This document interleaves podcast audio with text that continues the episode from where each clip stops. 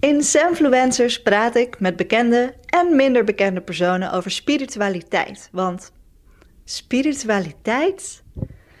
Wat is dat nu eigenlijk? In deze aflevering praat ik met een veelgevraagd spreker, een schrijver en cabaretier. Hij is een echte Zenfluencer, want hij heeft de langslopende podcast van Nederland. Filosofie met mayonaise. Vandaag praat ik online over non-dualiteit met Paul Smit.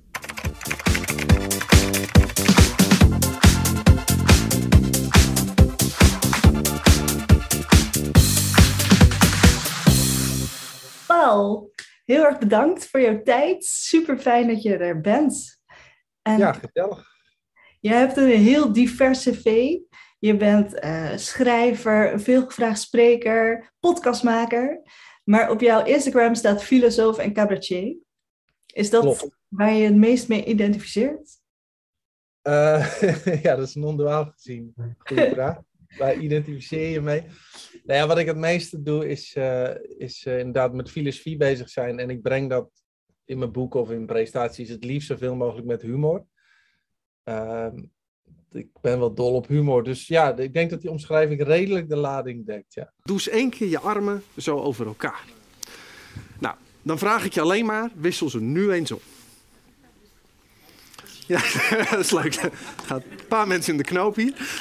Wat gebeurt er als je IQ en EQ in balans is? Vaak bij vrouwen. Vrouwen doen meestal zo. Hups, geen probleem. Nu sta ik meestal voor een grijze massa directieleden en die zie je echt massaal. Hé, dat kan niet. Maar het meest interessante is nog, doe ze maar eens één keer verkeerd om. Hoe voelt dat? Dat is niet lekker, hè? Dan zeggen mensen, maar ik doe het altijd zo.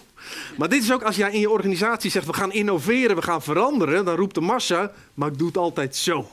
En dat is logisch, want jouw brein is heel slim. Die doet zoveel mogelijk op routine, want dat kost hem het minste energie. En is humor ook dan een passie, waardoor je daarvan je werk hebt gemaakt? Ja, denk het wel. Ik, ik ben sowieso iemand die door de dag heen, denk ik, overal snel humor zoekt. Om het een beetje luchtig te houden, het leven. Uh, ja, en dat is eigenlijk van jongs af aan zo gegaan. En op een gegeven moment ben ik maar op een podium gaan staan. En uh, nou, toen gingen ze lachen en uh, ja, zo ging het. en toen dacht je, dat ga ik doen. Is het echt ja, nee, kijk, uiteindelijk, mensen vragen wel eens, heb je nou een hele visie of strategie gehad? Zoals ik altijd zeg, het leven hangt met zoveel toevalligheden samen. Je weet nooit hoe het zal lopen. En dus uiteindelijk is alles, ja, gebeurt vrij onverwacht eigenlijk. Ja, klopt. En uh, het onverwachte was eigenlijk ook jouw hele loopbaan. Want je bent begonnen, geloof ik, als marinierachtig, wat we deden. Ja, de luchtmobiele brigade, dat is al lang geleden hoor. Toen was ik 18, maar toen zat ik bij de Rode Baretten. Ja, en toen ben je gaan studeren? Ja. Toen werden je ouders blij? Uh, ja, die waren, want ik kom toen ook naar de commando's nog. En toen dacht ik, ja, als ik dat nu doe, blijf ik waarschijnlijk heel lang in dat leger hangen. Uh, in het leger. En uh, ja, toen viel toch de keuze op maar eens gaan studeren. Ja, en daardoor werd je een expert in het menselijk brein? Ja, dat is eigenlijk een beetje zijdelings naast mijn studie zo gegaan. Ik was altijd filosofisch en ik ben me gaandeweg steeds meer gaan verdiepen in neurowetenschap. Uh, en nu werk ik met Aitja Sapore samen, neurowetenschapper. Dus het is, uh, het is eigenlijk in de loop der jaren steeds meer die kant op gebogen. Wat in het bedrijfsleven makkelijk is, omdat als je iets gewoon uh, wetenschappelijk kunt aantonen, dan ja, nemen mensen het sneller van je aan. En dan wordt het niet zo abstract, zeg maar. Ja, dat is natuurlijk, non-dualisme is voor veel mensen wel abstract. Ja, dus in het bedrijfsleven praat ik daar niet over. Want dan uh, loopt de zaal leeg, denk ik. Uh, nee, daar hou ik aparte bijeenkomsten voor. Dat kleine groepje mensen wat dat wel interessant vindt. Uh, ja. Maar voor de meeste mensen is non-dualiteit echt nog een... en dat is helemaal niet erg, maar... Ja, wel een paar bruggen te ver, zeg maar. Want is er een makkelijke manier om non-dualiteit te omschrijven? dat wel, maar voordat je het echt begrijpt en echt zeg maar helemaal integreert, dat is een stap twee. Maar het is feitelijk het monisme van Spinoza en Albert Einstein, wat zegt alles is simpelweg energie in beweging. Uh, maar ook wij. Hè? Dus de wind waait, het water stroomt, gaat allemaal vanzelf. Planeten cirkelen door de ruimte, dat gaat vanzelf. Maar ook wij gaan vanzelf. Het enige verschil is dat de mens, eh, dat het, het brein van ons maakt een goocheltruc, die creëert zelfbewustzijn. Dus die creëert de beleving alsof ik nu kies wat ik zeg en alsof ik nu besluit om mijn handen zo te doen. Uh, en dat is een illusie. Ja, want het is wetenschappelijk aangetoond dat je, je hersenen maken eerder een keuze dan dat je het zelf bewust bent. Ook, hè, dus je onbewuste brein doet sowieso 200.000 keer meer dan waar jij uiteindelijk bewust van bent. Maar ook uh, als je bijvoorbeeld een keuze maakt, is het het onbewuste deel wat de keuze maakt. En daarna pas word jij er bewust van. En dan helemaal grappig is, probeert die mind van ons een verklaring te zoeken over waarom je dat hebt gekozen. Die 60 bits is niet zoveel. Op dit moment zitten jullie 60 bits namelijk bij mijn stem. Je bent je bewust van mijn stem. Toch zit je al een half uur op een stoel en je voelt de druk van de leuning in je rug. Daar was je niet bewust van. Nu wel, want nu zit hier 60 bits daar. Alleen op dit moment is niemand zich hier bewust van zijn ademhaling. Nu wel, hè? maar laten we één keer massaal diep inademen. Doe maar mee, 1, 2, 3. Niemand is zich nu bewust van de stand van zijn voeten. En dan schieten ze weer daar naartoe. En over het brein gesproken, denk je dat de lockdowns en de afgelopen twee coronajaren invloed hebben op het brein van jongeren en tieners? Zeker ook, maar dat is ook gemeten, hè, dat er dus veel depressie was, mensen waren neerslachtig. En hm. kijk, wij horen eh, hoe ons brein is geprogrammeerd als het ware. Dat is in de tijd dat we op de savanne leefden voor een groot deel. Dus we waren altijd in de natuur, we waren altijd aan het bewegen, we waren altijd in een hele hechte club van zo'n 150 personen. En dat is wat voor ons brein natuurlijk is. Dus als je in zo'n lockdown in je eigen blokkendoos wordt opgesloten en je ziet geen mensen, je ontmoet ze niet, uh, ja, maak je veel te weinig oxytocine aan voor vertrouwen, te weinig serotonine voor emotionele balans. Um, dus er zijn allemaal stofjes die je gaat missen, waardoor mensen ja, een depressie inglijden. Ja, nou, hoe was jij zelf als tiener? Nou, als tiener was ik eigenlijk wel een beetje outsider, denk ik. Altijd wel bezig met uh, muziek en, en, en filosofie. Maar ik heb, ik, ik heb het nooit zo goed gedaan in, uh, in de gangbare paden, zeg maar. Dus het is maar goed dat ik ook niet in een bedrijf werk. Want dat zou niet zo goed gaan, denk ik. Nee, en als jij nu als volwassen man een tip mag geven aan jouw jongeren zelf, wat zou dat kunnen zijn? Oh, me niet zo druk maken om van alles. Ja. Je, je, je, probeert alles te sturen en te piekeren. En als het anders loopt dan gepland, dan, dan neem jezelf dat allemaal weer kwalijk. Dus gewoon, ja, relax. Weet je, dingen komen als ze komen en uh, maak je niet zo druk. Is dat ook iets wat je nu jongeren wil meegeven via de podcasten of via jouw podcast? Ik heb niet zozeer een missie dat ik mensen iets wil leren of zo, maar meer ik praat over waar ik gepassioneerd van ben. En als iemand daar iets uithaalt waar hij of zij iets mee kan, is het mooi meegenomen. Maar ik heb geen enkele intentie om iemand ook maar iets aan te praten. Nee, want uh, denk je dan dat uh, non-dualiteit dat dat een, echt een filosofie is of dat het echt zo is? Nou, de basis van de hele Advaita of non-dualiteit is dat het niet de waarheid is. Want die kunnen wij sowieso met ons beperkte vermogen toch niet uh, bevatten. Dus het is een vingerwijzing naar de waarheid, zeggen ze. Dus, dus ik pretendeer daar ook totaal niet dat het een feit is of wat dan ook. Jij die wijn lekker, Aaron? Dat is goede wijn, toch? Hebt niet te drinken. Nee? Ik neem wel water. Nu vind jij hem lekker, hè? Hmm. En ik vind het echt vies. Maar wat zegt het over de wijn? Niks. Deze wijn is gewoon wijn. En wat wij er ook van vinden, dat kan nooit de waarheid zijn. Het geldt volgens mij voor alles. Mooi, lelijk, goed, slecht. Dat is niet de werkelijkheid, maar de manier waarop onze hersens de werkelijkheid interpreteren. Het zijn gewoon ideeën. Dus alles wat je denkt en wat je vindt, is echt alleen maar een subjectief idee. Ja, het zijn ideeën die we zo serieus nemen dat we ze vaak ook nog op anderen gaan projecteren.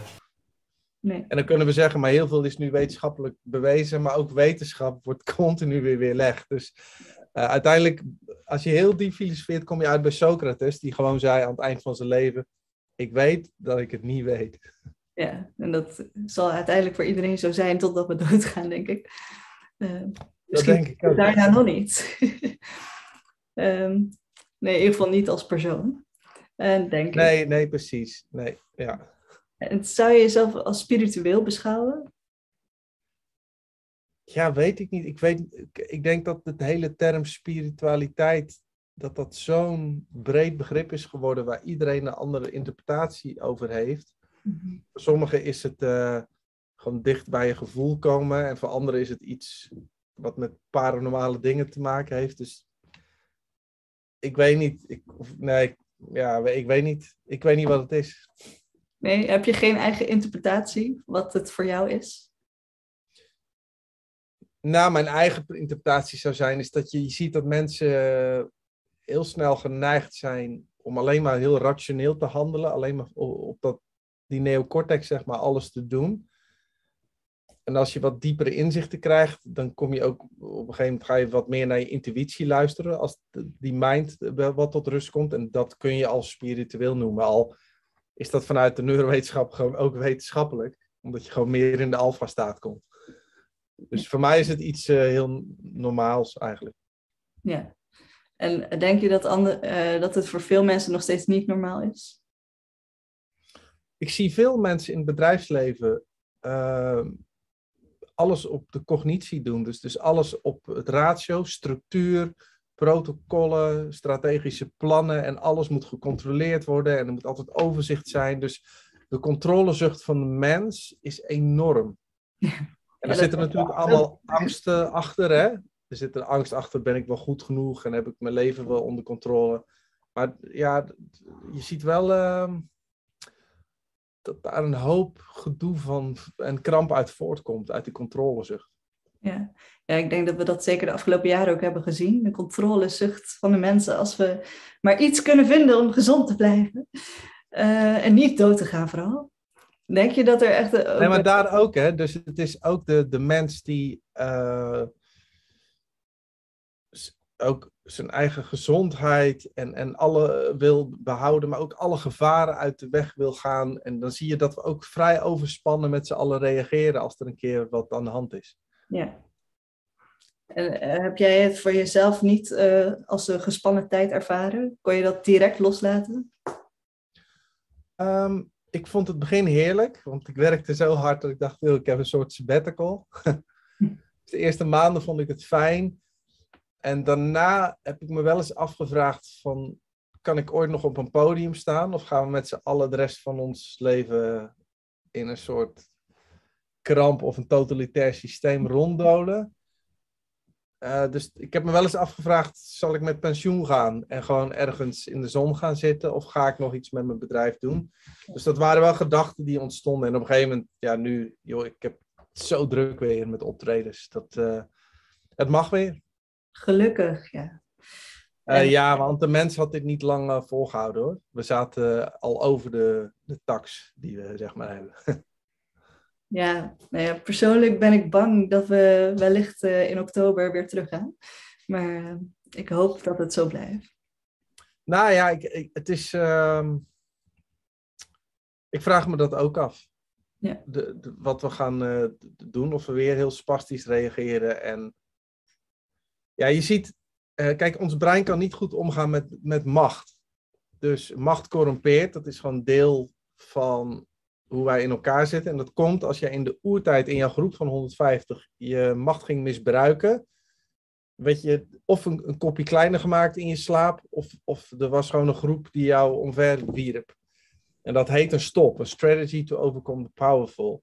Alleen in deze tijd, als machtsmisbruikers ook megalomaan worden, kunnen ze niet meer worden afgezet. En dat is een mismatch als het ware. Dus je ziet nu ook daarin weer dat er allerlei eh, machtsmisbruik komt. Ook weer voor dat, die total control, zeg maar. Dat is gewoon deel van de mens. En ehm, dus ik, ik ben heel benieuwd hoe zich dat verder gaat ontvouwen. Want dat wij uiteindelijk een soort digitaal paspoort krijgen, dat, dat ligt zo voor de hand. Want dat is natuurlijk, ja, als je die mensen kunt controleren als machthebber, dan voelt dat heerlijk.